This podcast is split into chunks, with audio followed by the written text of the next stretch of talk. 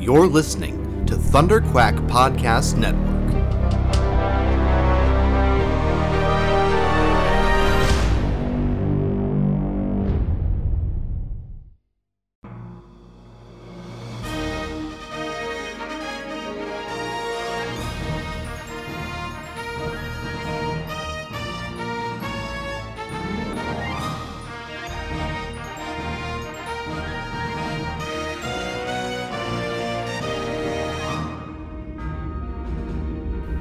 So you think you've got what it takes to join the Alliance. Can you say the same thing when you're pitted against the Emperor's legions of stormtroopers, led by his Sith enforcer Darth Vader? Mind you, this is the Empire that wiped out the Jedi Order and took over the Republic in a near-perfect coup. The course you will take is a dangerous one, and we are vastly outnumbered. We need beings of courage, intelligence, and strength of will. Commanders Michael Cohen and Matthew Franke are waiting to debrief you. As veterans of the Clone Wars, they are some of the best. They even survived the Jedi Purge. You are fighting for freedom and hope now, so go on, get moving. Oh, and Rookie, welcome to the Rebellion.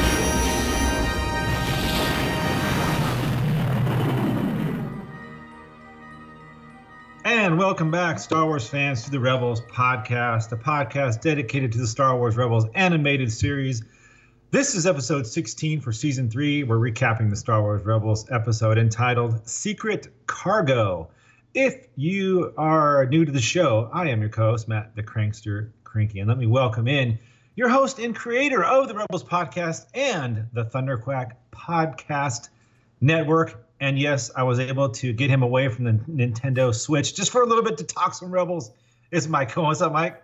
Oh, sorry. Uh, did you did you need me to actually talk on this podcast? I, I'm a little busy, but uh, hey, no, it's good. Up, it's all good. Yeah, I've got the Nintendo Switch. It is awesome.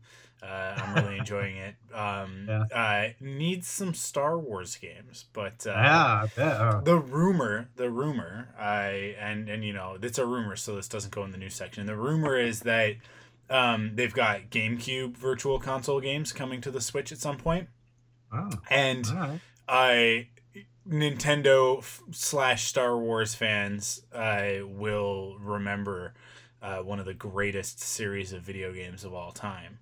Was uh, at its best on the GameCube. It actually started on the N sixty-four, but it, it had its best iteration on the GameCube, and that is Rogue Squadron. So uh, yeah, I'm yeah, really sure. hoping that they can work out those licensing agreements. It's really difficult because Factor five doesn't exist anymore.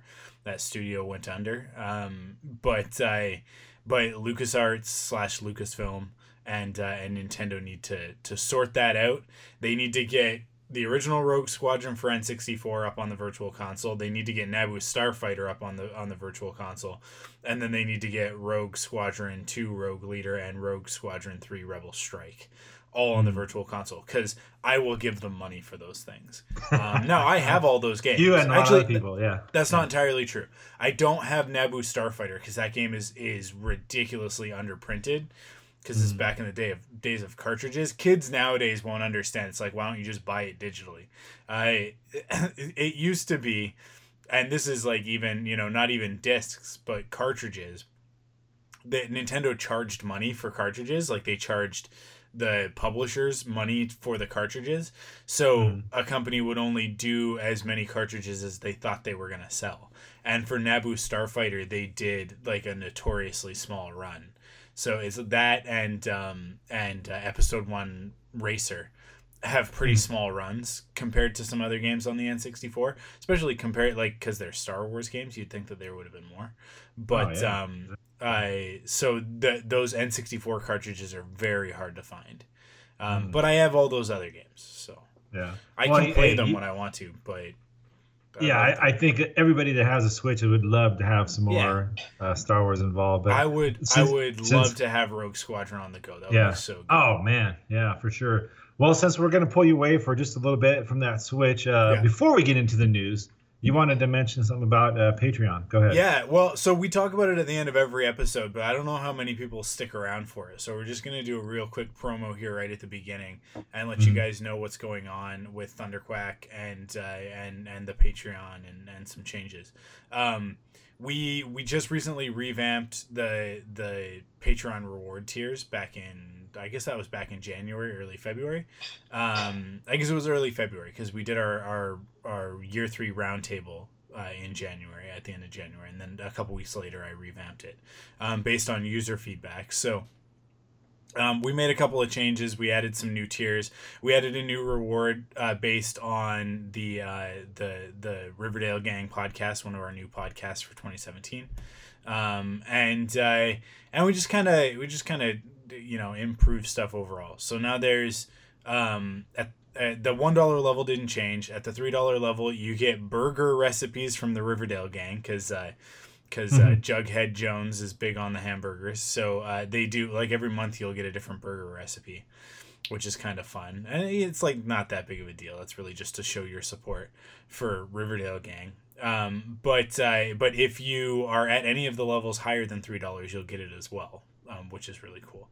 And then I uh, at the five dollar level, you get the M P three of our YouTube roundtables, as well as early access to um, Epic Marvel Podcast uh, comic creator interviews. So over on Epic Marvel Podcast, which is our other new podcast for twenty seventeen, um, Curtis, they cover a comic, Uh, like a like a title, like Amazing Spider-Man, let's say, and they cover like an era. Mm-hmm. It's based on these these collections that Marvel's doing called the Epic Marvel Collections, um, and uh, and so it'll be like from, you know, X year to another year, right? And like it'll be a whole story, significant storyline. Like, let's say the the the black. Spider-Man black suit, like that that'll all be collected in this one edition. And then Curtis is going out and he's talking to the creators from those eras, like the people who worked on those comics, and he's doing these great in-depth interviews.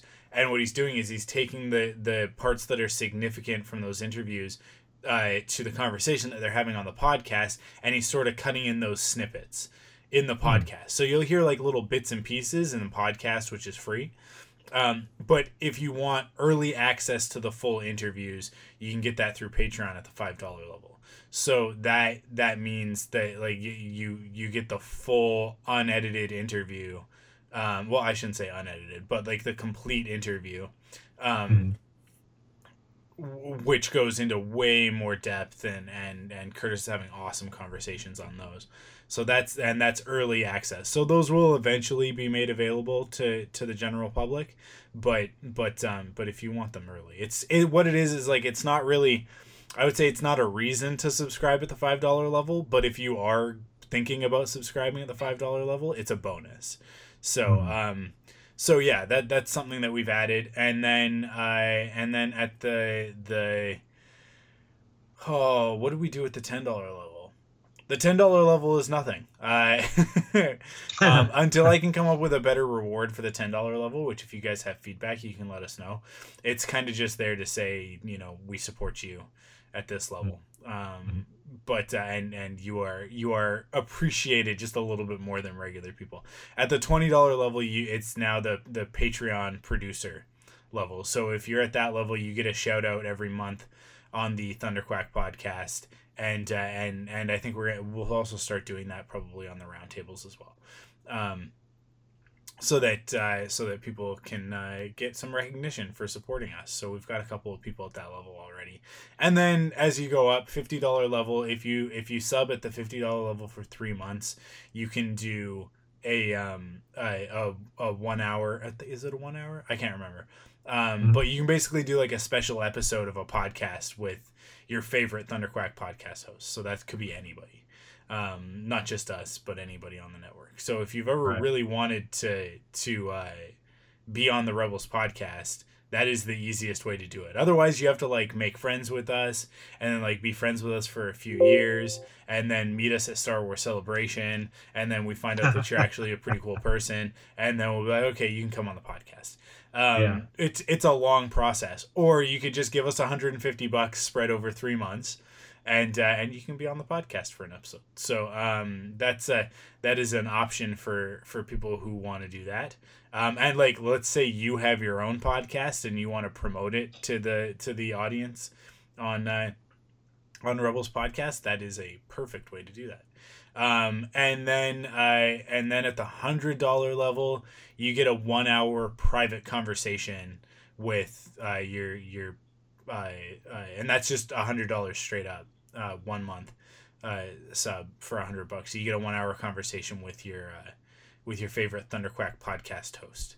Um, and so you could do that. Like, again, if you have a podcast and you want us to be on your podcast, um, it is the easiest, fastest way to do that. Although, you know, like, yeah. if you just sure, yeah. polite, we'll probably do a podcast uh, appearance with you. But even if you don't oh, want yeah. to do a podcast, if you just want to talk, like, if you just want a private conversation, and then you get an M P three recording of that, and you can do with that whatever you want, uh, or a dot wave if you want that, if you're a podcaster.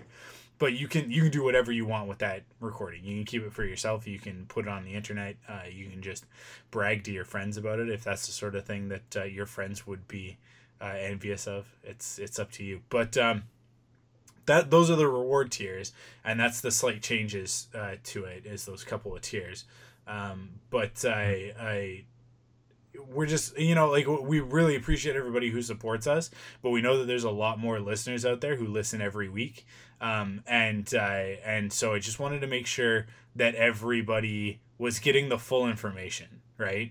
Um, so if you don't want to pay anything, that's fine. You don't have to pay us anything. You can just keep listening to the podcast for free.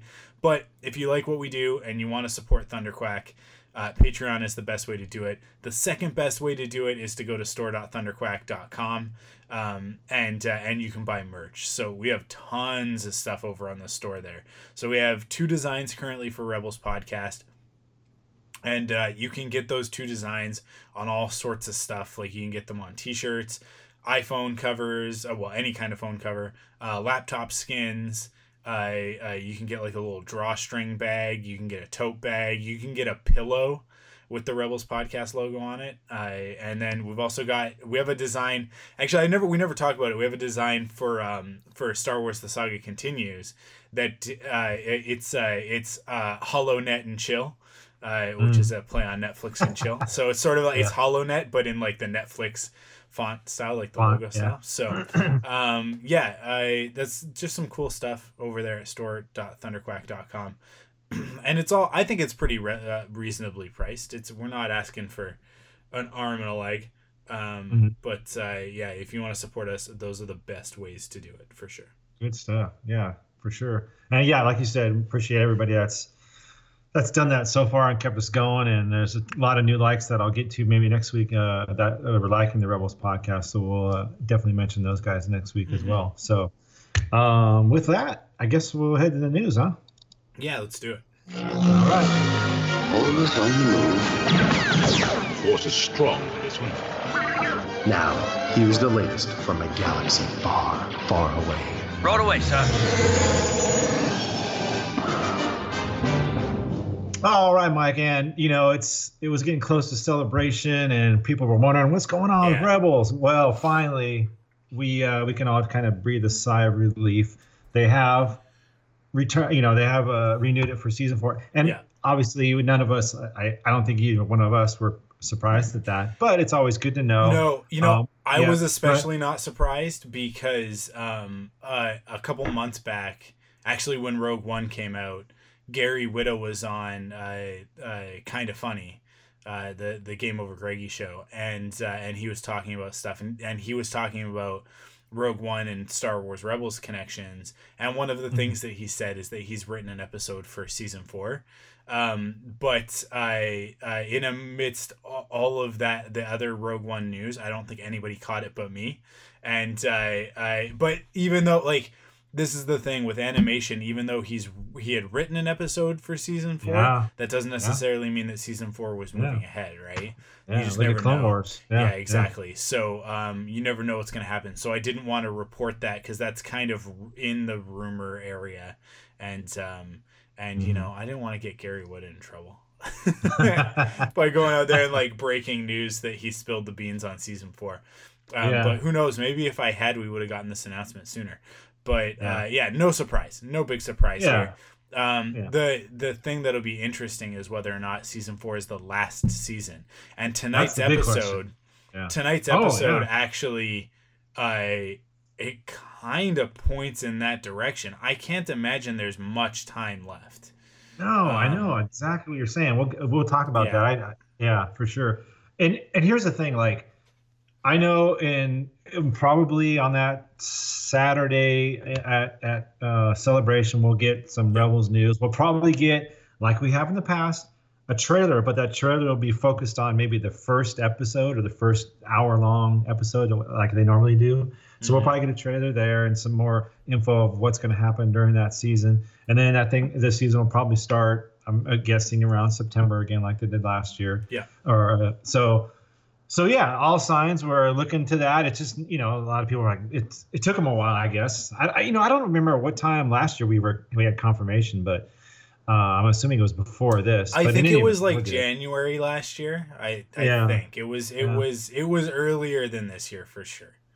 Yeah, so I got a lot of people wondering, but I think, Mike, the question is, like you said, will this be the last? And man, yeah. I personally, I think this is probably going to, and we'll get into more of that as we get into this episode. Which uh, uh, this episode is is a well, I'll save it for later. I wasn't save it. Uh, the last thing we'll talk about, we'll get into this episode real quick. I just wanted to throw this in there because in the uh, as Rian Johnson likes to do on his on his Twitter account, uh, he likes to tease the fans, and he's done that a few times now with his Twitter account. And I guess there was a Twitter guy that wanted something for his birthday. He goes, hey, uh, for my birthday, all I want is Rian Johnson to tell me what the last Jedi means. And actually, Johnson tweeted him back and said, it means the final Jedi. Happy birthday. So uh, there was a lot of stuff going around, Mike, and we talked about this, mm-hmm. about the Jedi, and it's now it's, you know, it, it could be one, it could be plural because it's the same. It's it's meant the same way. Um, and then Johnson's saying, "Hey, it's the final Jedi." So now everybody's like, "Like, what the heck does that mean? Is there no more Jedi?" And it's it's crazy to think that you never know now with where they're going with this. I mean, we've seen Kylo Ren and Snoke, and we don't exactly know. They're not Sith, but they do know the Force, and they do use it in in dark ways. Um, you never know where they can go, whether they can go and and. and not have Jedi anymore. But it just seems so bizarre to me to have Star Wars without without Jedi. You know, it, I can see maybe without the Sith and a new, different kind of quote-unquote bad guy coming about. But, man, yeah. no Jedi? What the heck? What do you think, Mike? Yeah, well, like Sith, the thing with Sith is that um, I, I, I'm fairly certain the word Sith is never even said in the original trilogy, right? Like it's a... Right. It's a that's an E U word up until the prequels come out, and then it's something that, that is said in episode mm. one, right? Um, yeah, and you can correct me if I'm wrong on that, but I'm pretty sure yeah. nobody ever says it. If anybody does, it would be in Return of the Jedi, and I can't think of Palpatine. Yeah, I think you're right. No. They just kind of refer to it as the dark side. Um, so in those in that respect, Sith can kind of disappear and it doesn't change Star Wars um because the Empire and, you know, the the dark side are the bad guys, right? So as long as you have a version of the Empire, which now we have the First Order, which mm-hmm. I think they did a really good job in in The Force Awakens of making it really clear that the First Order is the Empire, um that it's just it's another it's like an offshoot. It's the remnant of the Empire, right?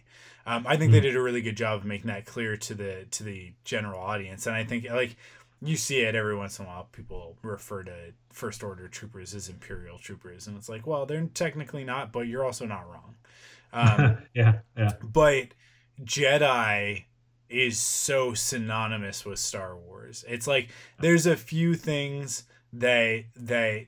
are synonymous with Star Wars, and it's May the Force be with you, uh, Jedi Knight, lightsaber, uh, and probably uh, Princess Leia's hair, um, and and like maybe Darth Vader, Chewbacca, Yoda, right? Like, like these are things that and R two, I guess you could also throw in there, R two and three P O, but um, like these are things that like people see them and they know exactly what it is, you know. And then you get into like the Millennium Falcon and X-Wings and the Death Star and and stuff like that, and it's like, and most people know that that's Star Wars. And then, you know, I uh, you show people a picture of Luke Skywalker or Han Solo, and it's uh yeah, I'm pretty sure that's Luke Skywalker. Like like like the vast majority of people know. And then you like show them I don't know, like, uh, uh, I guess I missed Stormtrooper in there, but uh, then you show them, like, Obi-Wan Kenobi, and mm-hmm. they might not be as sure, and then you show them stuff from the prequels, and maybe they don't know. You show them a Delta seven Aether yeah. Sprite Light Interceptor,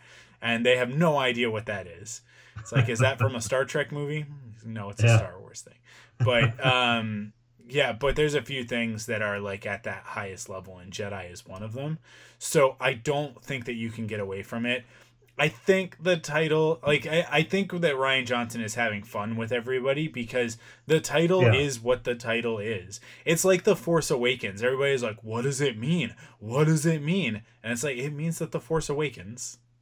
It means that the mm-hmm. Force has been dormant, and then it awakens.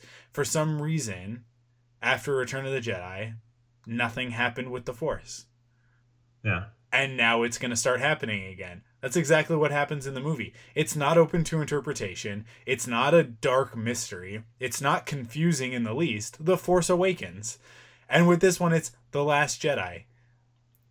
What does that mean? Oh, what, what does it mean? Does it mean all the Jedi are going to die? Does it mean that Luke Skywalker is going to die? No.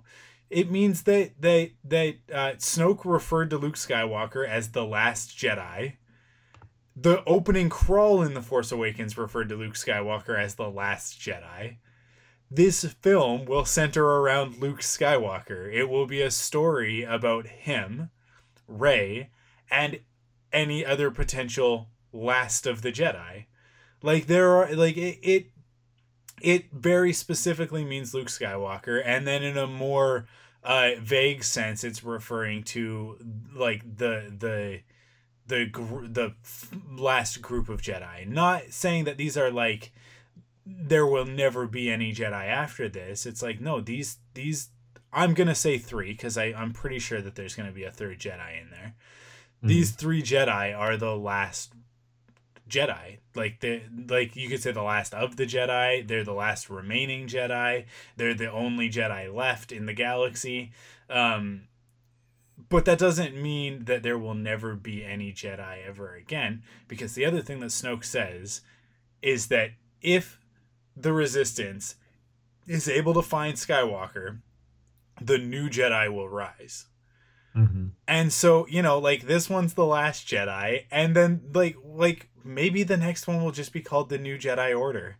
You know, yeah. like, w- like would that not be the greatest if if episode uh nine was titled Star Wars The New Jedi Order, and it, like, it it you know, borrowed from the E U, and and then mm-hmm. we started introducing characters from the E U that we thought we were never going to see again. Like, like can you imagine if if they did that, and then, like, Coran Horn showed up or something, you know, like like yeah. and it would be a different version of the character, and it would be a different a different interpretation, and, you know, um um you you'd get into stuff like that. But but I don't, like, this. Look, the Jedi were all supposed to have been killed off in the Clone Wars, and yet we are about to talk about a television program that centers around two Jedi that survived, well, one survived the Clone yeah, Wars, and one was yeah. born on the last day of the Clone Wars. So, right. you know, like, and Luke Skywalker was born at the end of the Clone Wars, and he's a Jedi. Like, there, it's ne- it will never end. The Jedi are eternal, and uh, as long as there's Star Wars, there will be Jedi. So I like, people yeah. people need to just back up, shut their mouths, and wait for new information about this movie.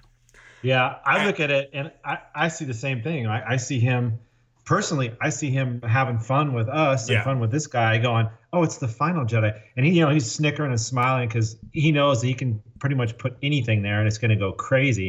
And yeah. I think he's just like, he's just having fun. There's yeah. like, yeah, like he says that. And then there's a hundred speculation articles about, like, what could this possibly mean? And it's like, it means exactly what he just said. He's not being, he's not actually being coy. He's just like, he's actually yeah. being a bit of a smartass.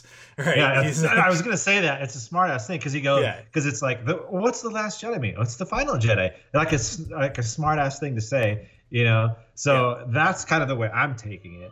Uh, I don't see any, I, I don't see a reading into this. Like, oh, what could it mean to find, like, no more Jedi anymore? Um, but it did have me thinking, like, man, what would it be like to have a movie without Jedi?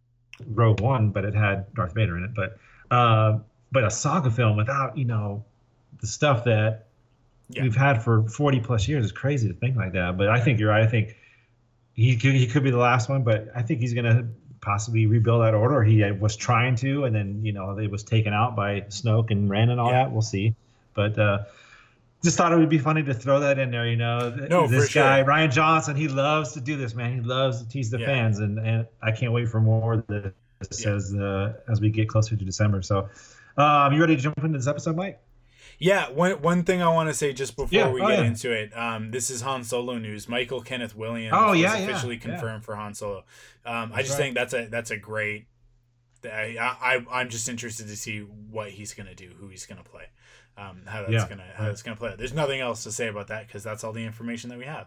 But uh, yeah, I've seen yeah. this guy. Um, he was in The Wire, a huge show um, back a while ago. I yeah. believe that was H B O, and then he was on another H B O show called. Um, it was actually with Riz Ahmed. The first time I saw Riz Ahmed in anything, and it was, holy mackerel, I'm drawing a blank on the dang thing. Um, the Night Of, it was called The Night yes, Of. Riz yeah. Ahmed was the star, and this guy, um, uh, you said Michael, he was uh, Michael one of the, Williams, uh, yeah. my, he was he was also in it. So uh, actually, a really cool series. It kind of ended on a weird note, but um, really cool series. If you want to see Riz Ahmed in something and this other guy, check out The Night Of. It's an H B O yeah. series about eight that's episodes like, it, long. That's oh. totally like um, I, I watching uh, Ex Machina, right? Uh-huh. Like like no, Ex yeah, Machina yeah. came out it, like early in the year. I, I maybe it came out in like late twenty fourteen, but I watched yeah. it in twenty fifteen, and it was the th- this thing of like that was when I was getting familiar with Oscar Isaac, and uh, and um, Donald Gleason is in it as well, and so yeah, you see the right. two of them, and you're like, oh, like they they have a really great chemistry There's on screen. I wonder how that's going to work. And then they never even meet each other in in uh, in The Force Awakens. Yeah. But right. Oscar Isaac is also in. Uh, I mean, he stars in, in Inside Llewyn Davis. Um, he's right. the title character. Uh, and uh, and um, um, what's his face? Kylo Ren. Uh, yeah. uh, what's the actor's name? Adam Driver. Yeah, Adam Driver is in that as well for a brief second, um, right. uh, just for like a really quick scene. And it's this really. I, if you haven't si- seen Inside Llewyn Davis, if you haven't seen every movie that Oscar Isaac is in, just just go watch every movie that Oscar Isaac is in, um, because he yeah. is just, I don't know, he, there's just something about him. He's he's such a great actor. Um, yeah, for sure. Yeah. All right, man, let's uh, let's get into this episode. Here we go with uh, Secret Cargo. Cool. Oh, and all right.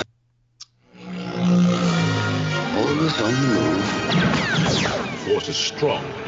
That's not what I wanted to do. That was the news. Anyway, here we go.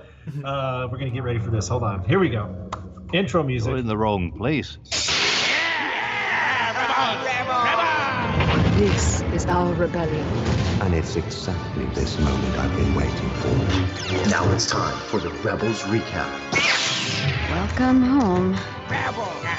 Yeah! Okay, there we go, and we're talking Secret Cargo. Here we go. As the Ghost hides near two wrecked former Separatist warships, Ezra Bridger, Zeb, and Hera are listening to a propaganda holonet broadcast played by the astromech droid Chopper.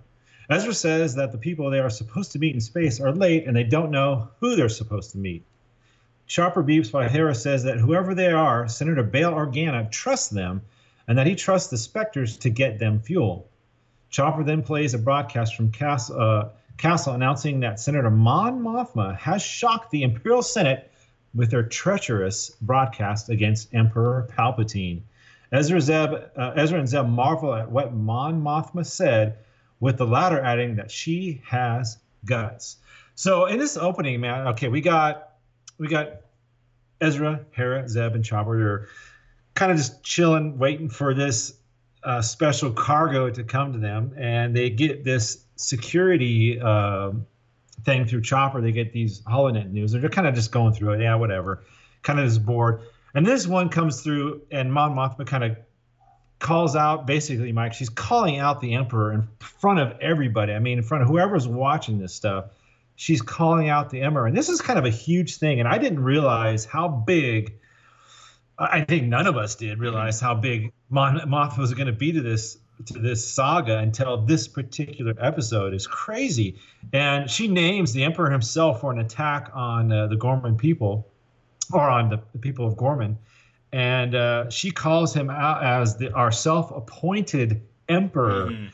So she's kind of saying, I mean, we all knew this, uh, uh, that he was the self-appointed emperor. We know that. She's finally figuring out. And throughout this episode, we get we get to understand her and what she was going through in the Senate, which I thought was actually pretty good. For an episode that didn't have, well, it had some pretty good action, but with Mon Mothma, I thought, man, a lot of great reveals in the ending, of course. But Mike, any thoughts on the beginning here of what you had to say about the Emperor? Yeah, th- this episode's a bit of a slow burn. Um, mm-hmm. My thing is that, um, I mean, the episode's fine, uh, but we're not yeah. really learning anything that we didn't already know. You know what I mean? So like, like except for the except for the Mon Mothma stuff, though, right? What do you What do you mean? Like like that she was involved in this stuff? Like, no, I'm just saying more. Maybe I guess maybe I'm talking about the end. We're getting how, how yeah, kind of vital she was. Yeah. We're getting we're getting details, right? Like we're getting details of exactly how things played out. But like this isn't. It's not surprising to me. You know, it's like like. If you have seen the, the deleted scenes from Revenge of the Sith, and then you connect that with uh, her appearance in Rogue One, and then uh, uh, obviously her original appearance in Return of the Jedi, it's not it's not unreasonable to come to the conclusion that that you know she's the leader of the rebellion. Like we know that, we know that like she orchestrated the rebellion, and and um. I think it's been more surprising for me how involved Bail Organa has been um, up until this point. I uh, I think I was much more surprised to see General Dodonna in this episode, yeah. I, yeah. I, I, which I guess is later, right? But right, um, right. yeah, I like for me, it's like yeah, if you're gonna bring Mon Mothma in and you're gonna bring her in at this point in the story, it's very obvious that this is where it's going. You know, you know mm-hmm. what I mean, like. Um, it's a really cool moment at the end of the episode. I don't want to take anything away from it, but right. I don't know. I feel like, like everybody's kind of reacting like it's this big surprising upset. And it's like, no, uh, soon after the actions of this episode, uh, you know, we get to, to Rogue One, uh, probably within a year or two, I would imagine right. like we're really, yeah. really close.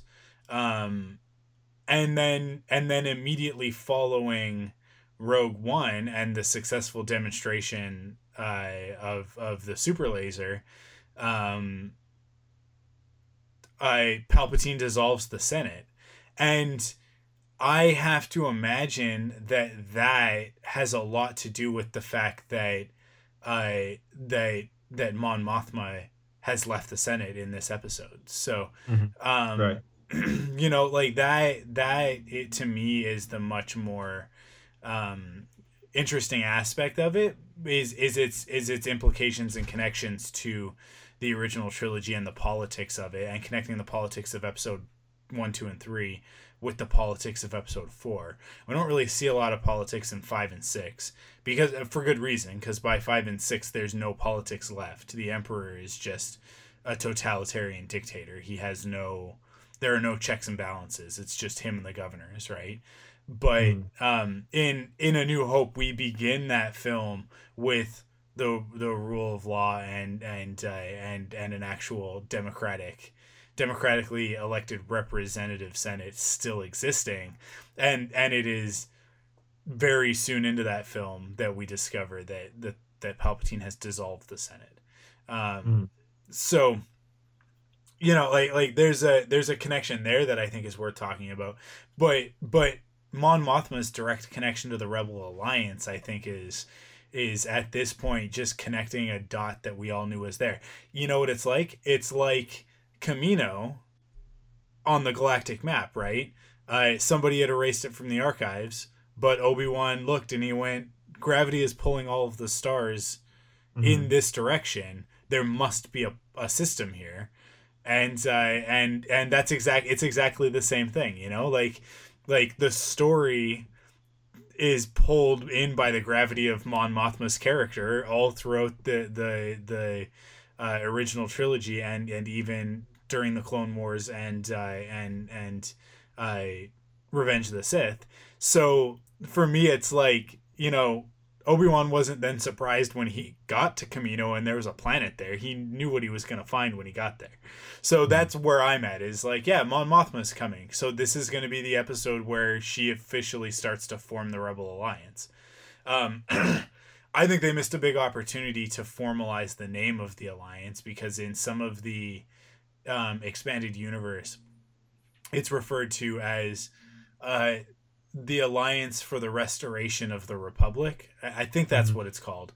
Um, it is not, like, she doesn't refer to it as the Rebel Alliance, at least not in a in official public capacity, right? It's mm-hmm. because, you know, that delegitimizes you to say that, oh, we're we're a rebellion, right?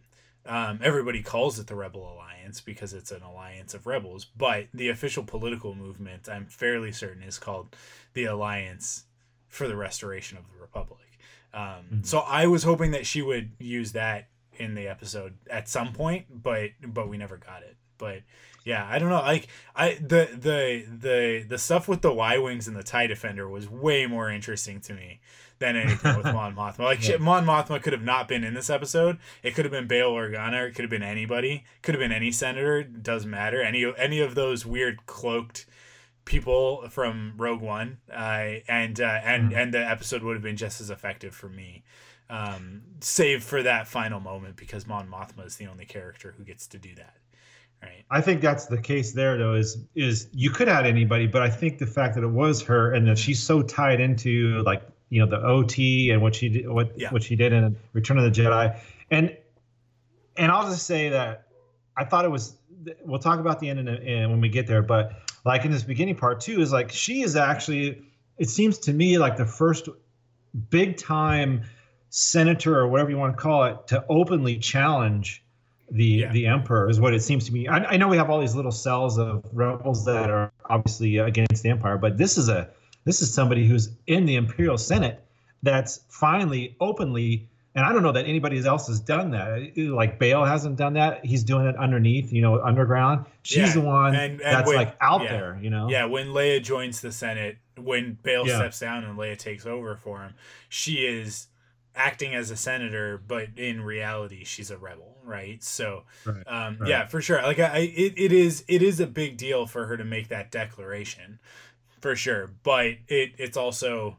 You know, like, she's the leader of the Rebel Alliance. It had to happen at some point in yeah, the story. Right, um, right. So I thought that was kind of a big thing. And then, of course, the end, I think that's the two things that I was kind of referring to as far as some of the what they did for this character and the importance that she now has. I mean, she obviously always was important to the Rebel Alliance, but I think uh, giving her the two things they did here mm-hmm. uh, just kind of gave her that little extra importance, but we'll get to that point when we get there. Mike, what, what do we got next, Mike? Go ahead. Uh, suddenly, there is a proximity alert, and the Spectres see a tactical infiltration pod approaching them. The pod has an E X D infiltrator droid, a model which Zeb and Chopper had encountered earlier on Chopper Base.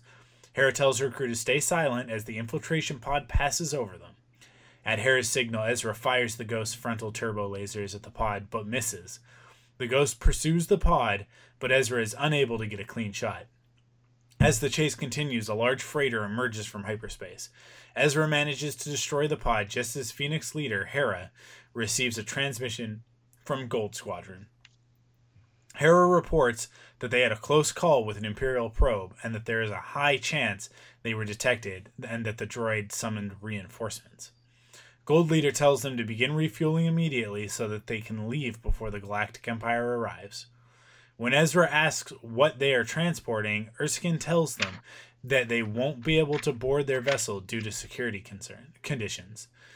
A female pilot meets with Ezra and tells him that she has heard a lot about Phoenix Squadron's exploits, exploits including blowing up the comm tower on Lothal and and uh, and Tarkin Star Destroyer. Uh, Zeb sets the record straight that they only blew up Tarkin Star Destroyer. Um, so go ahead. Tar- Tarkin's the one who blew up the comm towers. So yeah, yeah, yeah. Uh, hey, this part too. I mean, of course, here's the X D nine, the infiltrator droid. He's still back, so the Empire's still using those, even though they're, like we found out before, what they can do. These things can be easily programmed, and I think obviously that's why they got rid of him. But they're still using him now. So mm-hmm. uh, still. Uh, like I said, using those things, even though they're not really supposed to, it's against kind of the Empire protocol. But um, so here's the thing too about this, that here's the, a bunch of, we have a bunch of rebel cells. Here is one, the Phoenix Squadron, that's supposed to help out Mon Mothma and her crew, but they're not even allowed to know who, who's on board, not even yeah. them. So this shows how, just how like they're setting up how fractured, not fractured, but just how many cells are out there, rebel cells, and they don't necessarily like trust each other. You know what I mean? Like even in this part, you know, it's like the Y-wing pilots are like, well, you did, you did this, and hey, Zeb and them are like, dude, we're just trying to help. So there's these these factions going on, and they're all fighting separately. And sometimes there's a little, you know, just because you guys did this, we had to deal with the Empire this particular way. So they're setting up all these different factions and how uniting them is going to be such a help. But for now, they're showing you, Mike, what's going on with these. And, and there's tons of them around. And Mon Mothma's here to kind of get everybody together, as we're going to find out here. So mm-hmm. that, and then, of course, we get Gold Leader. Um, he's back. You know, we saw him in Star Wars, obviously, and in yeah. Rogue One. They used all that footage. So we got Gold Leader there, too. So that was kind of neat to, to see him. And, uh, and like I said, just how protected. She's like, you know, she's walking around like she's the president now. You know, just she's on total secrecy, of course. Uh, they, and so much so that they don't even let the Rebels crew know uh, exactly who it is. So uh, anything to add there, Mark, before we go on? Uh, no, no, go ahead, continue. Okay, uh, the Rebels hear, uh, then hear a proximity alert as the Imperial Light Cruiser and the Gozanti-class cruiser exit hyperspace and dispatch TIE fighters. One of the Gold Squadron pilots alerts Captain John Vander, who orders the fighters to intercept the TIEs. When Ezra asks about the ship, the captain asks if he, uh, if they... if they have anyone that can fly. Ezra volunteers with Hera's support and enters the Y-Wing's cockpit and flies the ship. Back at the Ghost cockpit, Zeb says they only have to detach from the transport in order to survive. Meanwhile, Captain Vander orders his pilots to form a defensive perimeter around the freighter. Hera and Chopper reach the docking hatch just as they receive word from Erskine Samaj that the transport shields have been lost. Hera manages to open the boarding hatch just in time for Mon Mothma and her crew to escape the stricken freighter. So this is actually the time of um, Mon Mothma. We mm-hmm. meet her, and we find out, and I didn't even know this until I'm, I'm listening to the voice, and it's the same voice that did Rogue One and and uh, yeah, Revenge of the Sith, the Genevieve O'Reilly. So yeah. again, they used they used Forrest Whitaker. They had to have him doing Star Wars stuff. Hey, here's some lines. This is a story group all meshing together. Genevieve O'Reilly is working on Rogue One. Hey, we got a story about that in Rebels. Can you do some lines? So I really love that they do that. They ask these these actors to do that, and it just, you know, it's not like a huge deal, but I just love that they do it. You know what I mean? It's just, I, I think it's cool that they do that, and you can have that all tie in. It's the same voice and everything, so I just love that. Yeah, um, it's it's nice when they can have that continuity. They they managed to do it a couple yeah. of times in the Clone yeah. Wars as well. I mean, uh, one of the most notable is Samuel L. Jackson doing the voice of Mace Windu in the Clone Wars movie. Um, right. Just for the movie, though. Right? That's correct, right? Yeah, I'm pretty sure that's right. Yeah. Uh, I should. Yeah, and, yeah, like I said, it's not, uh, it, they don't have to, but it's just no. kind of cool that they were able to do that. I just love that yeah. thing. So uh, go ahead, Mike. Uh, here we go. In space, Ezra follows Gold Leader's lead, and Ezra uses, and he uses his X, his Y-Wings. I wish they were X-Wings. Uh, Y-Wings ion cannons to disable the light cruiser shields. Working together, Mon Mothma and Chopper manage to detach the Ghost from Mothma's freighter, then flee into hyperspace. Hera then introduces her crew to Senator Mon Mothma, who is familiar with Ezra Bridger, and thanks Captain Aurelios. Erskine Samaj... Uh, oh, sorry, that looked like a comma. Uh, Erskine Samaj advises Senator Mothma to abandon their mission and return to a safe hiding place on Chandrilla. Mothma disagrees and says she won't hide because her presence at the meeting is not optional. When Hera asks about the meeting, Mothma explains that they are uh, in the process of building an alliance of rebel cells across the galaxy. She wants to challenge the Empire in order to bring hope to the uh, to other rebels and tell them that they are not alone. When Erskine warns that the Empire will be trying to intercept any ship that l- tries to leave the system, Hera says she knows a way to get them out of the sector to their meeting. Mothma, this is my crew, Zeb Orelios, and out there in one of your bombers, Ezra Bridger. I know of young Mister Bridger, and I thank you, Captain Aurelius. We saw your speech on the holonet. You really let the Emperor have it. I only wish words had more of an impact. Senator, let's forget this mission and get you back to Chandrilla to a proper hiding place. No hiding. My presence at the meeting is not optional. You mean the meeting? Ask and I trust them to get me there. We're in the process of building an alliance, uniting the various rebel cells across the galaxy. My challenge to the Emperor was a call to stand against the Empire. My hope is all who answer it will see that they are not alone. I must be there to meet them. Her involvement has been a secret, but the Empire will be attempting to track any ship that tries to leave this system. I know a way to sneak you out of the sector. Senator, we'll get you to that meeting. Give them the coordinates to Dantooine. And there you go, Mike. They're going to Dantooine. But here's what I love about this. So she's, she's like she says here in this clip, um, they're finally, finally going to unite the rebel cells.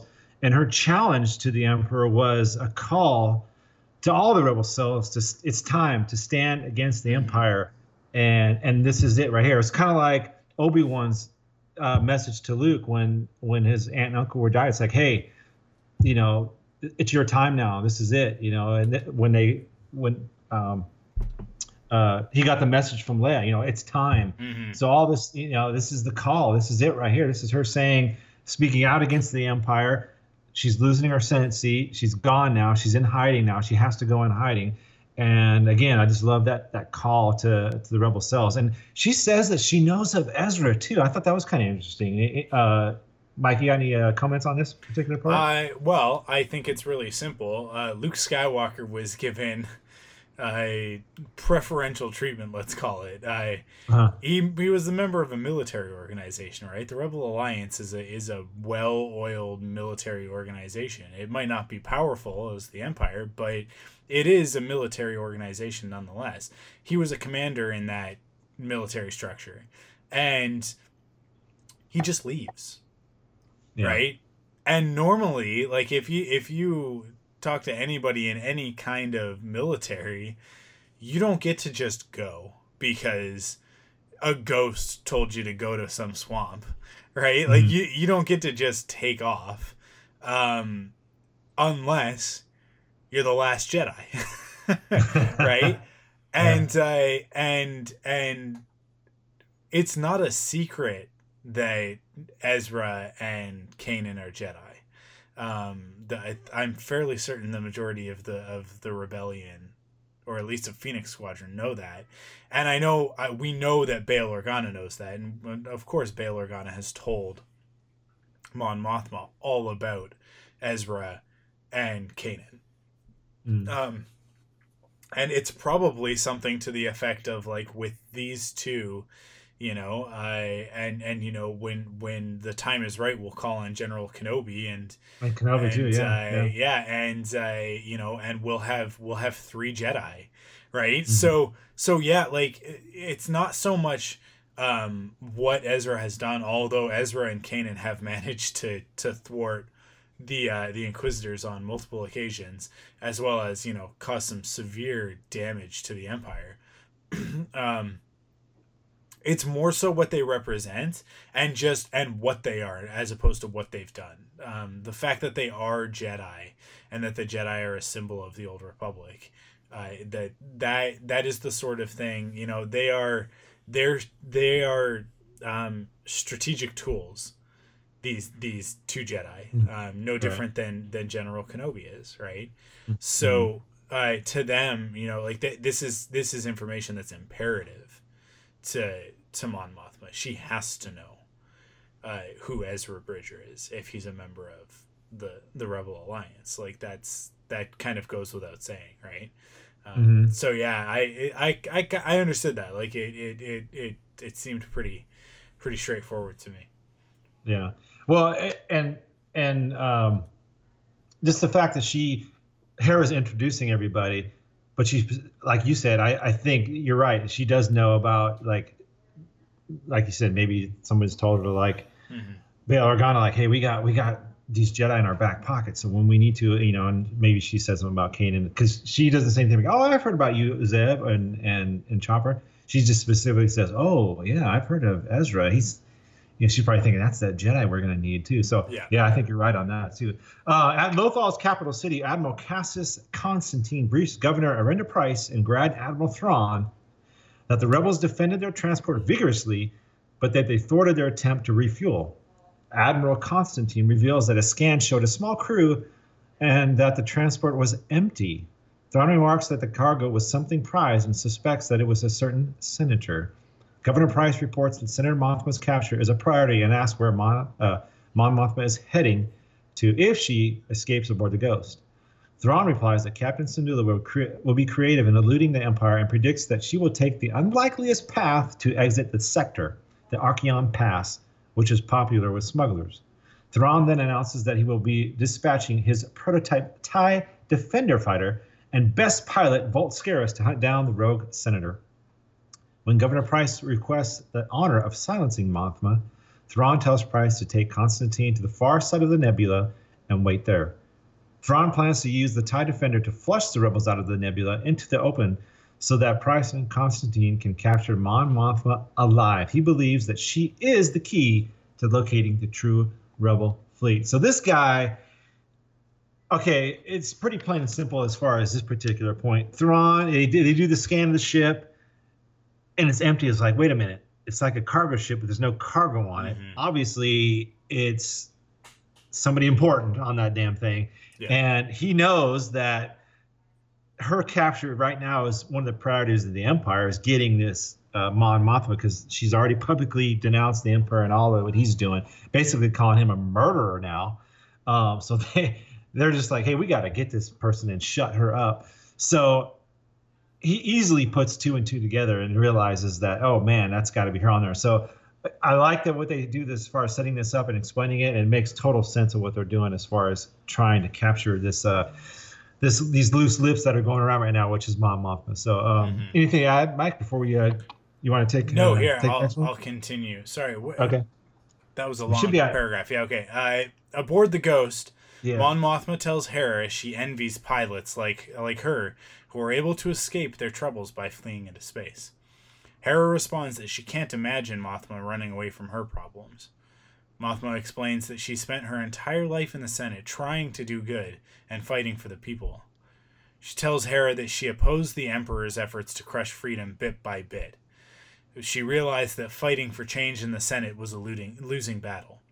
Hera says that she, that uh, So the stakes in the front line, she says on the front lines, and you know, like anytime they say front lines on, on any of these shows, like I, I know, you know, it's just a little like maybe, maybe just maybe, are higher where the rebels uh, risk being outgunned instead of being outvoted.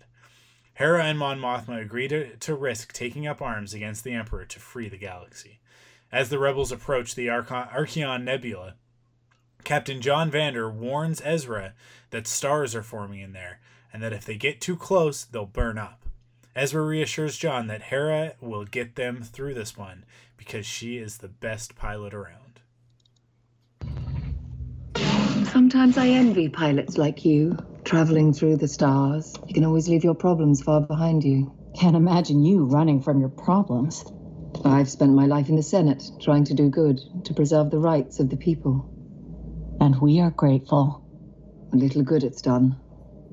The Emperor has crushed freedom over the years, bit by bit.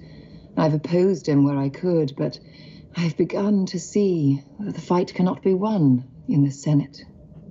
The stakes are a bit higher out here on the front lines. Instead of being outvoted, you're outgunned. Life or death. It's a new experience, being on the run. But if that's what it takes... Whatever it takes, this rebellion is worth it. So like she says there, you know, whatever it takes, and and and for Mon Mothma, this new life on the run is this is all new to her because she's done it. You know, she realizes mm-hmm. she, at the time she realized there's no way I can fight this fight and fight the Empire in the Senate. Um, and it took her this long to finally realize it. Like, yeah, if you're in the Senate, nothing's happening over there. It's all talk, and the only way to fight this is to leave it, denounce the Emperor, and start this rebel alliance that that that she's been secretly working on. So I kind of like that little intimate moment between those two, uh, and and Mothma explaining uh, why she left and why she had to leave. As far as, you know, I can't do anything in the Senate. There's no nothing I can do. I got to get out of there. So uh, cool little moment. Anything you wanted to? Any thoughts on that, Mike? Uh, no, yeah, I, I mean, like, it, that basically sort of echo what you said, that, that, mm. um, she, she tried, right, but, but, um, I, I, Mon Mothma always struck me as, as more of a pacifist, um, than, than a warrior, I, I and, and definitely more of a politician than anything, and I think that, that, um, I, you see that, that, Um, and when I say pacifist, I say similar to to Padme and mm-hmm. um, and and the Naboo, right? The the Naboo, right. Like, they don't have a standing army; they have a security force, um, all that sort of stuff. So, like, I I imagine uh, Mon Mothma to hold some of the same ideologies as as Padme and the Naboo. So, um, the idea that, like, she's kind of been pushed as far as diplomacy will go. And now the only way for them to, like, I, I I guess I'll put it this way. She's been standing by trying to stop Palpatine in the Senate. Um, meanwhile, people are dying.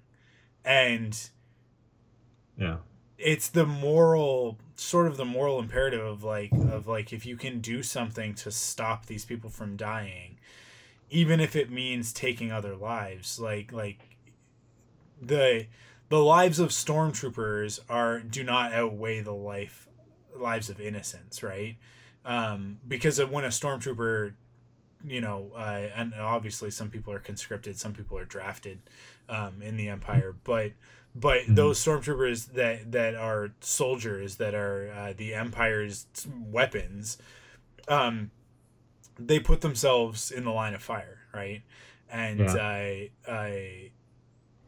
Um, that's very different from innocent people being being massacred, and so she she has to look at that and weigh the consequences of her actions and decide, you know, and the ultimate decision she comes to is that, like, you know, um, is Saw Gerrera right? No, Saw Gerrera is an extremist and a terrorist, but there must be a way, and there's no way without.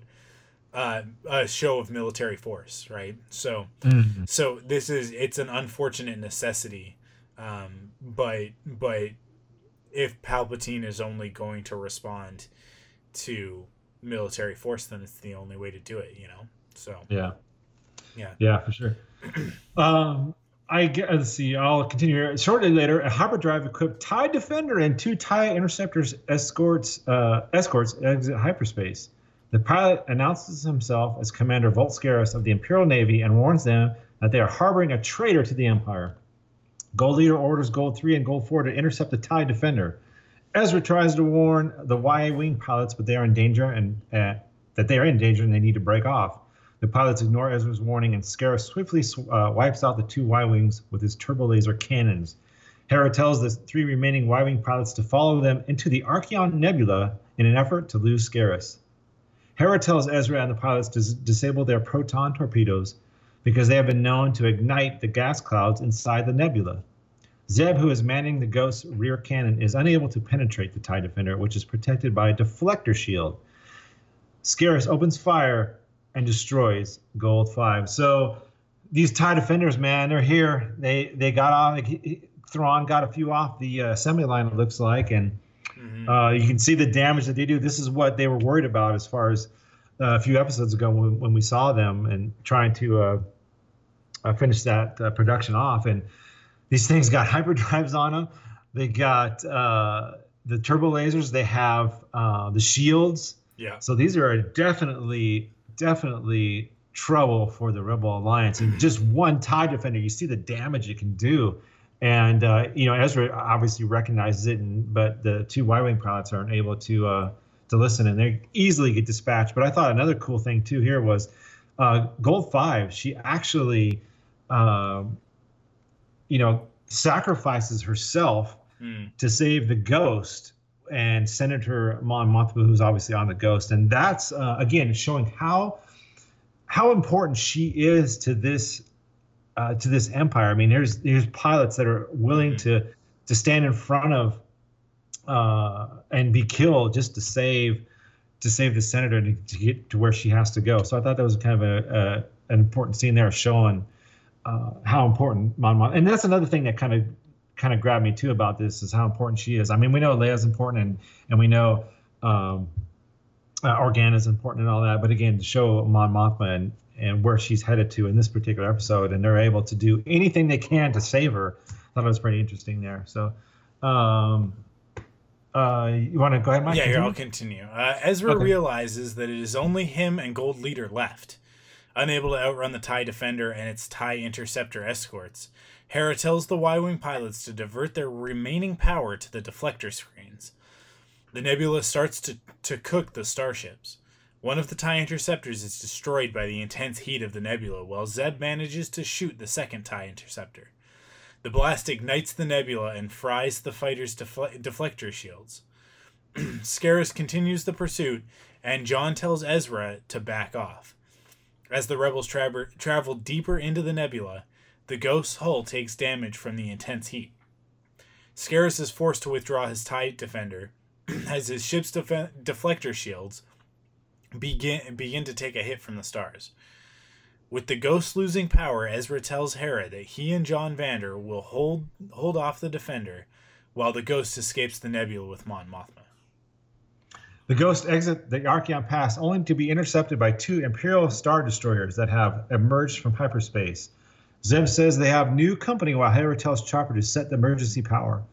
On the bridge of Governor Price's Star Destroyer, Admiral Constantine tells her that the Ghost has sustained damage due to its core system, and that the Commander Scarus has dealt with their Y-Wing escorts in the Archeon Nebula. Price hails the Ghost and demands that Mon Mothma surrender or be destroyed. Knowing that Price can't be trusted, Mothma comes up with a plan to stall the Governor while Hera and Chopper repair the ship's systems. And just before that, you were talking about that.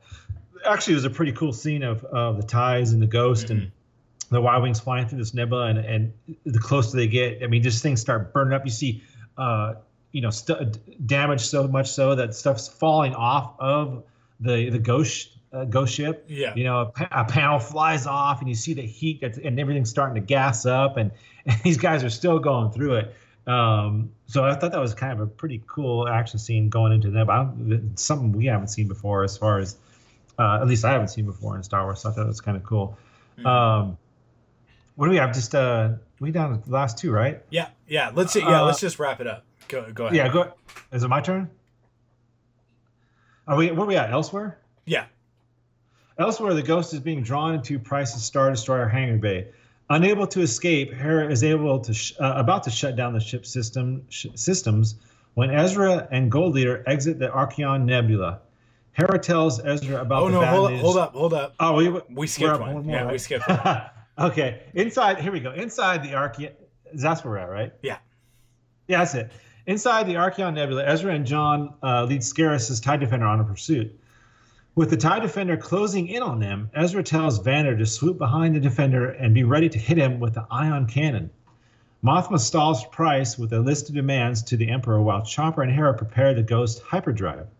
Price rejects Mothma's demands, while Constantine activates the Star Destroyer's tractor beam Uh, projector in order to board the Ghost. Hera tells Chopper to divert the power to the ship's engines. Meanwhile, Ezra tells Gold Leader to get ready for him flying, for him flying his Y-Wing through his sights with the TIE Defender on his uh, hot on his tail. Ezra's plan is to to get John to disable the TIE Defender with his uh, ion cannon. Ezra plan, Ezra's plan works, and the TIE Defender hurtles into the nebula. Vander warns Ezra that the TIE Defender will recover from the blast, and then they have to get out and find the Ghost. Here we go, Mike. It's you. Go ahead. Elsewhere, the Ghost is being drawn into Price's Star Destroyer's hangar bay. Unable to, to escape, Hera is, is about to shut down the ship's systems when Ezra and Gold Leader exit the Archeon Nebula.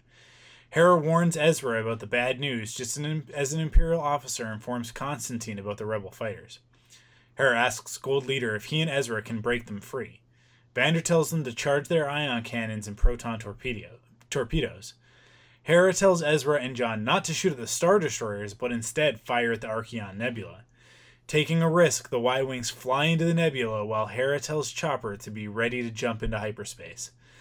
The Rebel Y-Wings fire on the Archeon Nebula and the stars explode, causing extensive damage to Price's Star Destroyers. With the tractor beam disabled, the Rebels flee into hyperspace. So that actually worked, uh, shooting those ion cannons, yeah. man. And, and, and one of the most like yeah. brilliant scenes in in Rebels history. You know what yeah. it reminds me of? It reminds me of um, you remember the the droid arc from what's that season five? Um, that was really boring, and then we got a clone commando in one episode, and then in the next episode, you remember like that it was all that that whatever it was the the stuff in the canisters, and they load up the star was it a Star Destroyer? Because mm-hmm. I think, yeah, I think it was a Republic destroyer, right? And um, yeah. Republic cruiser, and they, yeah, the the Separatists had like loaded it up, and they it was gonna dock with the space station, but they blow it up, and it's just like this incredible explosion, right? And you remember how like amazing that was at the time? Oh yeah, and they haven't sure. done anything like they've done stuff similar to that since then, both on Clone Wars and then on Rebels, but they haven't done anything that like ratcheted up the the visuals in that way since then. And and then in this episode they do they they like that the way that the the nebula like streaks out and then um just like Beautiful, burns yeah. up the oh, side of the Star Destroyers.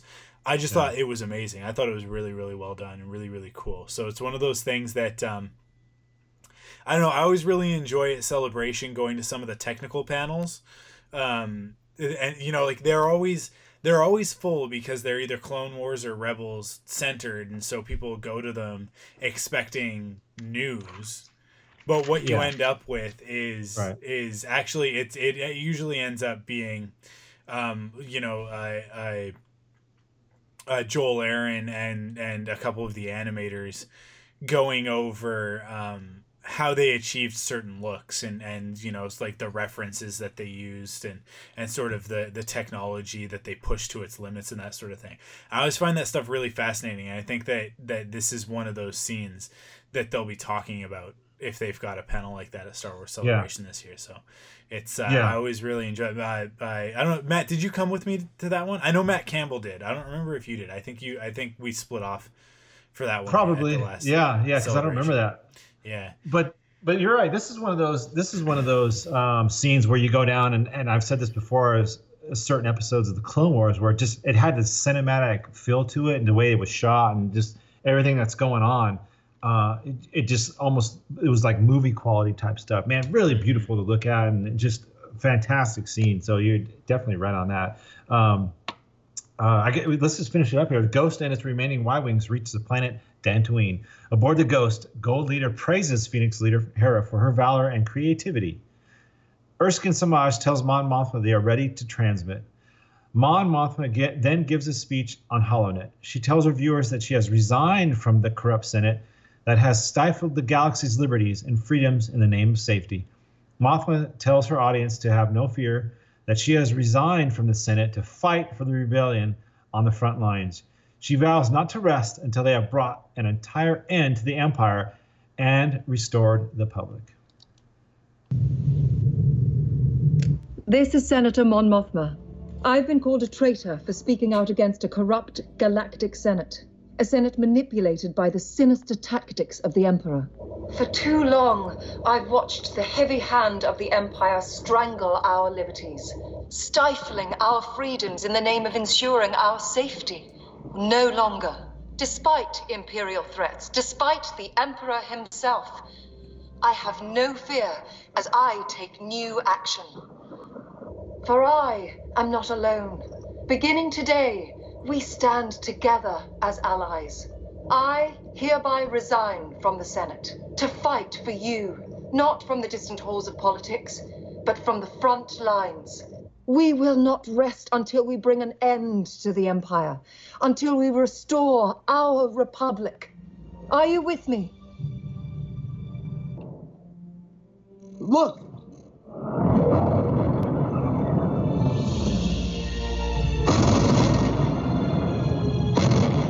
They came! Look how many there are. This, my friends, this is our rebellion. And Mike, I gotta say, uh, a really cool way. I just thought it was a, just a fantastic ending to this episode, and and this is what I meant by I think in the beginning, where it's like here's Mon Mothma. She is the one that makes the call to unite the rebel cells, and that visual of her looking out that cockpit and seeing. Mm. All these ships come in from everywhere. It was just, oh man, that was so cool. This had the vibe. This ending, Mike, could have been the end of the series um, in a certain way. I mean, if you wanted to end, I mean, you could have more people in the cockpit. You know, maybe, um, you know, obviously Kanan. And, but the way this thing ended, you could. I, I, I when I was watching, I'm like, man, that was almost like an ending of a of a series right there. Because you go right from there to, you know, you jump into to Rogue One. And then you get into Star Wars. So just the ending alone was really that had that final yeah uh, tinge to it. Um, any thoughts on that, Mike? I would, the only thing about this that was disappointing, and I don't know, maybe you can predict where I'm going with this, but my favorite character from Rogue One was not included in this scene. Oh, um, Radis, yeah. Yeah, the, Admiral yeah. Radis' ship isn't yeah. there. Home One is there, which yeah. means that there's a very good possibility that that Admiral Akbar is one of the people uh, uh, present in this moment, which would be very cool. Um, but I don't know. I want to see Admiral Radis, and my yeah, hope is yeah. that is that Radis is being saved for next season, um, mm. and they they didn't want to have yeah. him show up here because they want to have an episode where he's featured. Um, yeah, because. Steven Stanton voices Admiral Radis. So, right. like, there is another perfect opportunity. Like, Steven Stanton's already in there doing all sorts of characters. He does Tarkin. He, he'll be doing uh, Obi-Wan. I, I, not in this upcoming episode, but the one after it, I think. Right? Yeah, right. Twin Sons right. is in yeah. two weeks. Yeah. Um, right. So, yeah, like, I, I, it's a no-brainer. To, to do that. But Dave Filoni in the Rebels Recon was talking about the idea that he wants, like he's trying to bring the the Rogue One prequel trilogy aesthetic into Star Wars Rebels. So you're going to start seeing that stuff show up. So we see the Nebulon Bees, we see Home One.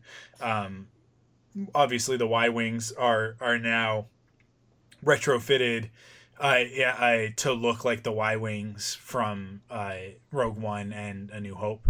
Um, like, we're getting there. We're getting closer. Um, and I think one of the coolest things that Star Wars Rebels has managed to do is that, like, it is this perfect transition from prequels into the original trilogy. Um, and it actually, it's doing a really good job of bridging that gap stylistically as the seasons go on. Uh, I just, my one thing is that I really think, um, I really think a couple of the characters' outfits need to change one more time. I think mm-hmm. that Ezra and Kanan's outfits need to change one more time, and I think they need to become a little bit more simplistic. They're a little bit too prequel-y at the moment for me, and I just want to I want to see them get to the look of the original trilogy. You know, where it's because the thing with with A New Hope. Is that the era in which it was done, the sci-fi, the aesthetic of sci-fi at that time was very minimalist, right? So mm-hmm. you were either um, you were either like Luke and Obi-Wan on on Tatooine, like everybody on Tatooine is just wearing like desert robes, right? Because it's either like this really rustic, um, sort of worn out look. Or you get to uh, the Empire and you look at all the Imperial uniforms. They're very simple. They're very minimalistic. And uh, and you look at um, uh, what Princess Leia wears. And um, uh, and then, you know, like uh, even the the the command uh, members of the Rebel Alliance, like General Dodonna and, and that, like you look at them and like their outfits are very simple. And you look at Kanan and Ezra's outfits and even Hera's outfit, which I know is a flight suit. So it gets a it, it can be a little bit more interesting because it is a flight suit. So it gets to have some doodads and whatever. But um, they're a little overcomplicated. They're not I shouldn't say overcomplicated because they're good designs. But they but for that aesthetic, there's just, there's just a little bit too much going on there. Um, they need to I feel like they need to kind of like pull that back just a little tiny bit more. Um, mm-hmm. They did the, the new outfits this season did a good job of that, but Kanan's more so than Ezra's. I, you know what drives me nuts about Ezra's is like those little like fins on his shoulders. I don't like that. Doesn't look like that. Looks very prequel-y to me. It looks like it looks like uh, some of the concept art for the Jedi and that sort of thing. It's just it needs to they need to pull it back a little bit more. Um, this yeah. is the same argument that I made. Uh, like uh, I think it was a couple weeks ago when we were talking about Obi-Wan versus Maul when we got our first shot of that, and and the real weird juxtaposition of Clone Wars shirtless Maul up against A New Hope Obi-Wan. It just like there's something about that that just doesn't, there's like a dissonance there. They just it's yeah. just not, there are two different eras and they need to they, I feel like they needed to bridge that a little bit better, and I feel like some of these characters either uh, who knows, like maybe it means that they're not going to make it out, right? But um, mm. of this era, but um, yeah, it's yeah. like you look at Bail Organa, and Bail Organa is still very much um, in his prequel outfit. I mean, it's a little bit more simplistic than his prequel gear was, but um, uh, in Rogue One, but but you know, he's a character from that era, and he doesn't make it through, right? He doesn't. Yeah. Uh, he doesn't make it. I mean, technically, he makes it into the, the original trilogy, but not for very long. So, and we never see him on screen, obviously. But yeah, yeah. No, it's yeah. Uh, I, you're you're right though about that Raddus thing. That's what I was saying about like you could have had this be the ending if you had, yeah, you know, more characters around. You got to actually go around and see all if the we, great characters. Yeah, if yeah. we saw the X-wings and U-wings and uh, and and Raddus's ship and and just like a couple a couple more of those ships from from Rogue One, you would be able to say, okay, that just happened. That's the fleet, and now like very soon, that fleet is gonna. You know, it's gonna it's gonna come together. But this is the thing: is that like from where where I'm sitting, this fleet comes together for this meeting, but then they're gonna break apart, right? right. Because yeah. Yeah. um, because the rebel fleet doesn't stay all in one place, right? Mm-hmm. So like some of the fleet comes together at Scarif, uh, many of which were at on Yavin Four. Um, But but the only time that the entire fleet, the whole fleet, is together, is in Return of the Jedi, in the mm-hmm. in that final assault against the second Death right, Star. Right. So, um, yeah, it's it's it, yeah. I don't know. I, I just think that that's that's that's going, of note. They're, yeah, they're going to Dantooine. We know that they've talked about it in this episode, and so mm-hmm. um, we got Dantooine that's in play now. I think which is that, it's a great it's a great callback. Or call yeah. forward to uh, right. to A New Hope, because uh, Dantooine oh, yeah, is the yeah. planet that Leia gives, right? Oh, right, and right. and they say, yeah, yeah, there was something, but there are there no was rebels. something there. Yeah, there are yeah. no rebels now, so now we're gonna see that, right? Yeah, that's um, what's so cool yeah. about that. That's why I think they're gonna leave. They're gonna yeah. leave um, uh, the planet. Oh, geez, I'm drawing a blank all of a sudden on the planet that they're on. That Adolf. add-on yeah. and go there. But yeah, so this message from Mon Mothma, and again, she's talking about this this broadcast is, I kind of liked too how they were going around and showing everybody, all the different cells around, you know, you got Ryder Azadi, who is at, at, actually at, um, he's on Lothal right now, and you got Sumnar, and and um, you got uh, Commander Sato is in there, and Rex, and, and everybody's listening to this address, and it's just like a really mm-hmm. cool way to end this to end this episode, and yeah. and a really standout for me, standout stuff for for uh, Mon Mothma. I thought was pretty was pretty cool. So um, with that, Mike, let's uh, let's finish up, and we'll talk about a couple emails. We got a couple to we have more than a couple, but we'll just do a couple today. We'll save yeah. a few for uh, for next week. So uh, let's let's uh, head to the mailbag. What message? The Rebels Podcast. Yo, that's a Conjure Club. Mailbag. The council is asking you. So we got a couple of uh, different opinions on this episode, Mike. And the first one is from Alan Leibovich, and he says, wow, this episode was unexpectedly amazing. Rebels rebelling, important stuff happening, cool space combat, close ties to the films with some great callbacks, plus a little Wrath of Khan. So that's from Alan. He uh, obviously liked this episode a lot, Mike. I've said some things about what I liked about this as far as Mon Mothma and what she's meant to this episode.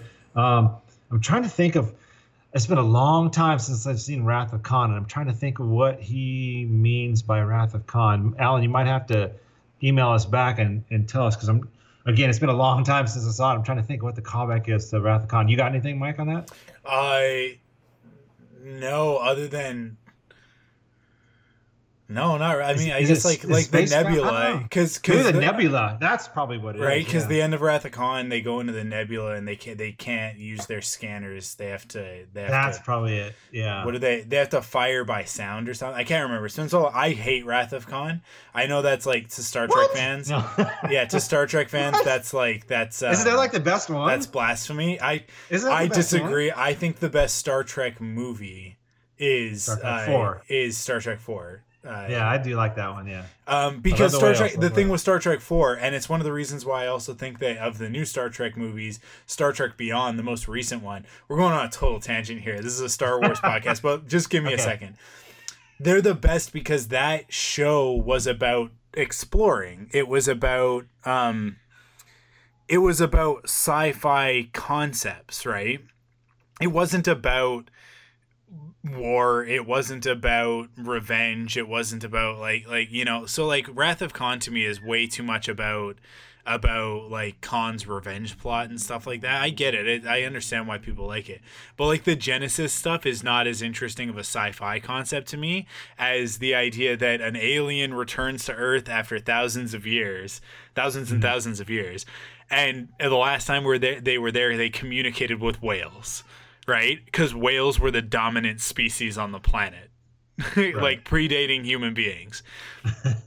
So when they return, they attempt to contact the whales again, and in doing so, they're like they're like killing people on the planet with like this sonar burst, right? In order to communicate with the whales on the planet, and because they're not getting a response, they're just gonna keep going until they get a response. So and whales are dead. Because human beings killed yeah. the whales in the early twentieth century or the late twentieth century or whatever. Right. So like the idea that you have to like travel back in time, get a get a couple of whales, and go back to the future so that you can communicate with this alien species. That is a Star Trek episode. Like that is a Star Trek episode. And mm-hmm. and that's why that to me is like the best Star Trek movie. I love I yeah, love I, what, th- yeah. that four is the Voyage Home, right? That's four. Yes. Um, yes yeah, it's my that's my yeah. favorite one, and it's also got some of the best moments because it's like it's Spock like at his most kind of raw because it's right after he's been because three is the search for Spock. Anyway, people who don't realize this, uh, who don't know, uh, I'm a huge Star Trek fan as well as a Star Wars fan, and I'm proof that you can be both. It's fine. Um, mm-hmm. I. But yeah, like I love Star Trek. Star Trek's one of my favorite franchises of all time. It's my dad and I used to watch it all the time. So, so when you bring yeah. up Star Trek and then you bring up Wrath of Khan, like I've watched Wrath of Khan all the way through maybe once in my life. I do not like it. I don't like that movie. Um, I would That's much funny. rather watch The Voyage Home or I, I. Which one's the one with Christopher Lloyd? I think that's the search for Spock, right? I think that's three. That's where he's three, I believe. Yeah, it's yeah. three because they have yeah. because they have his ship at the end. Yeah, search right. for Spock is awesome because Christopher Lloyd is a great, uh, great villain in that. It's one of his like most under-recognized roles. Oh my god, he's so good in that. Um, mm-hmm. I could probably do a Star Trek podcast if I really wanted to. I'm not an expert by any means, but I'd have to pull somebody else in to be the expert. Yeah, but, for sure, for sure. Um, it's not well, like my uh, Star Wars fandom, but, uh, but yeah. Well, thanks to, to Alan for, yeah. for getting us on Star Trek and a Star Wars podcast. Good job, yeah. Alan. Way to go. Uh, hey, take the next one, Mike. It's from Bob. Sure. Go ahead. Yeah, this one's from Bob. He says, sigh, another meh Rebels episode. Don't get me wrong. I loved Mon Mothma, and I know how important she is in the formation of the rebellion. However, is there really a story here or enough of one to justify a full episode around it? It's probably not enough to assume that everyone that watches Rebels has seen Rogue One, which fully covers this in my opinion.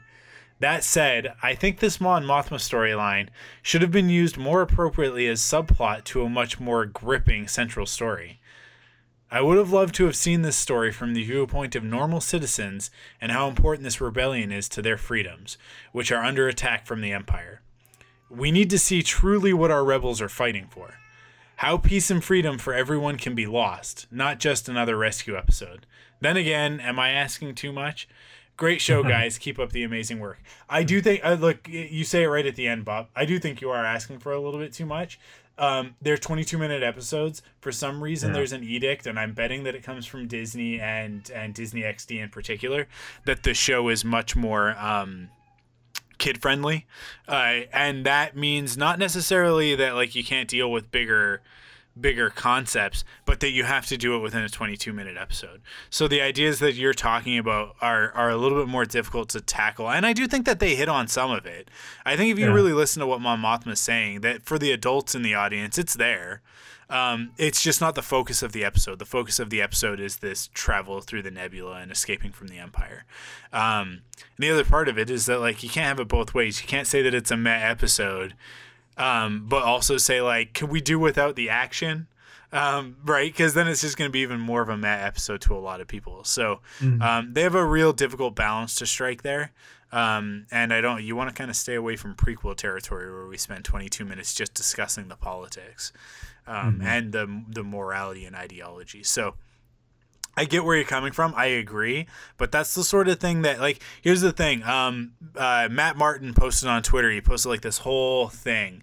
And, and, and I think Pablo was part of the conversation. Like, it was this whole thing on Twitter last week uh, about um, your fandom and the and and the different aspects of the Star Wars uh, uh, story that are told in different mediums. And that... Um, no one is expected to, and I think this is really important, no one is expected to consume everything, mm-hmm. right? There are different mediums for different people. So, like, for me personally, this is Mike speaking, the books are not my jam. I do not care. And especially the newer books, they're not that great, in my opinion. Um, and mm-hmm. other people might enjoy them, and that's fine. If you want to enjoy them, you can enjoy them. Um, But on the flip side, some of what they're doing in the comics, I think, is really cool. The Poe Dameron comic is really great. Um, the Lando yeah. comic was awesome. Uh, mm-hmm. The Darth Vader, for the first volume of the Darth Vader comic, which is the only one that I've read so far, but that was great. Um, I think that they've done some really cool stuff. They're also doing some terrible stuff in the comics. Uh, the main Star Wars title was just god awful. Uh, but yeah, like it's it's.